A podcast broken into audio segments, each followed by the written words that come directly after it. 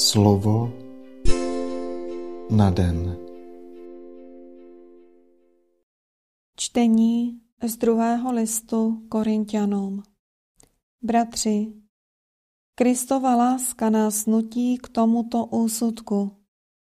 Jeden zemřel za všechny, umřeli tady všichni a umřel za všechny, aby ti, kteří jsou naživu, nežili už v sobě, ale pro toho, který za ně umřel a vstal z mrtvých. Proto my od nynějška nikoho neposuzujeme podle lidských měřítek. A třeba, že jsme Krista kdysi posuzovali podle lidských měřítek, teď už to neděláme. Když se tedy někdo stal křesťanem, je to nové stvoření.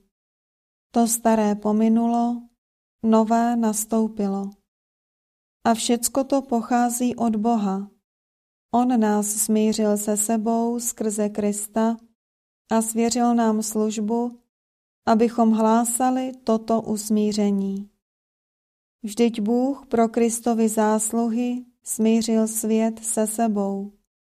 Lidem už nepřičítá jejich poklesky a nás pověřil kázáním o tomto usmíření.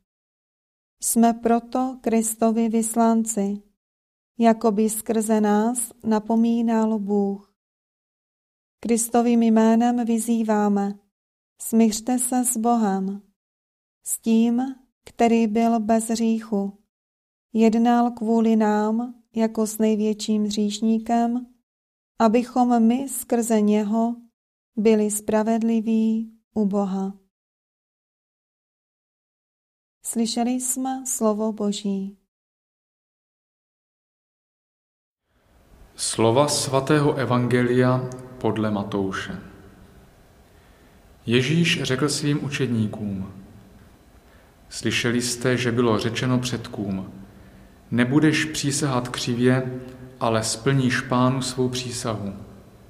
Ale já vám říkám, vůbec nepřísáhejte, ani při nebi, protože je to boží trůn, ani při zemi, protože je to podnož jeho nohou, ani při Jeruzalému, protože je to město velikého krále. Ani při své hlavě nepřísahej, protože ani jediný vlas nemůžeš udělat světlým nebo tmavým. Ale vaše řeč, ať je ano, ano, ne, ne. Co je nad to, je ze zlého. Slyšeli jsme slovo Boží.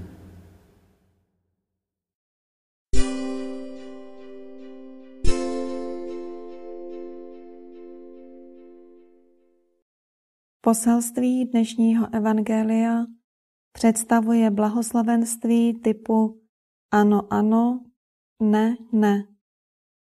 Ježíš požaduje od svých učedníků, aby jejich přesvědčení bylo jasné a jejich jednání jednoznačné. Nepoužívá slůvka asi, nechová se podbízivě. Jeho svědectví pravdě je pevné a jasné.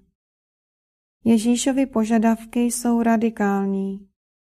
On rozhodně netoleruje chování podobající se korouhvičce, která se obrací podle právě převládajícího směru větru. Co je nad ono ano, ano, ne, ne, pochází od zlého ducha. Ježíšovo, ale já vám říkám, podtrhuje váhu jeho slov, za nimiž stojí celá jeho osoba. A poštol Pavel odhalil, že v Ježíšovi bylo pouze ano, že všechna boží zaslíbení v něm našla svoje ano. Lapidárnost Ježíšových i Pavlových formulací vypovídá o aktivní osobní odpovědnosti a plném nasazení pro věc Božího království. Pavel ukazuje, že tato odpovědnost má svůj základ v Kristově lásce.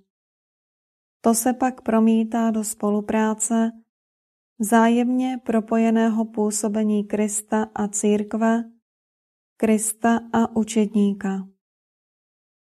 Kristova láska přináší usmíření tím, že z člověka snímá situaci hříšnosti a přibíjí toto zlo na dřevo kříže, ačkoliv pády do hříchu zůstávají jako břemeno, jako stimulující prostředek vědomí potřebnosti být vykoupen, jako zkouška, jako pohnutka k pokoře a vděčnosti.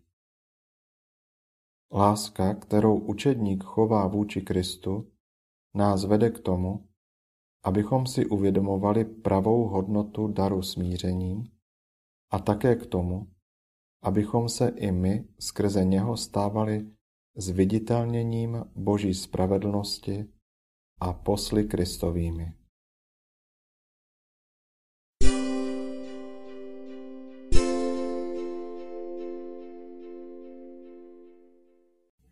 Pane Ježíši, ty jsi řekl, že Otec tak miloval svět, že poslal tebe, svého jednorozeného syna, abychom v tebe věřili, abychom nezemřeli, ale měli v tobě věčný život.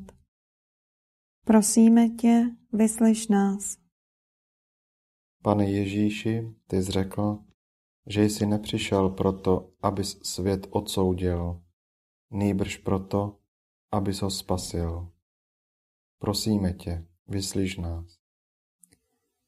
Pane Ježíši, ty jsi řekl, že utěšitel, duch pravdy, usvědčí svět z hříchu, protože v tebe nevěří. Prosíme tě, vyslyš nás. Pane, ty jsi dobrý a tvá láska je nekonečná. Naslouchej, když vyznáváme hříchy, jichž se denně dopouštíme, a odpouštěj nám. Pohleď na naši ochotu sloužit Božímu království a provázej nás tímto životem.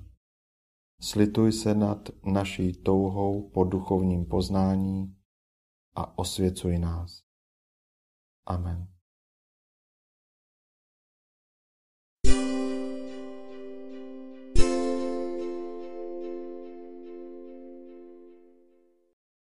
Dnes si často opakuj a žij toto Boží slovo.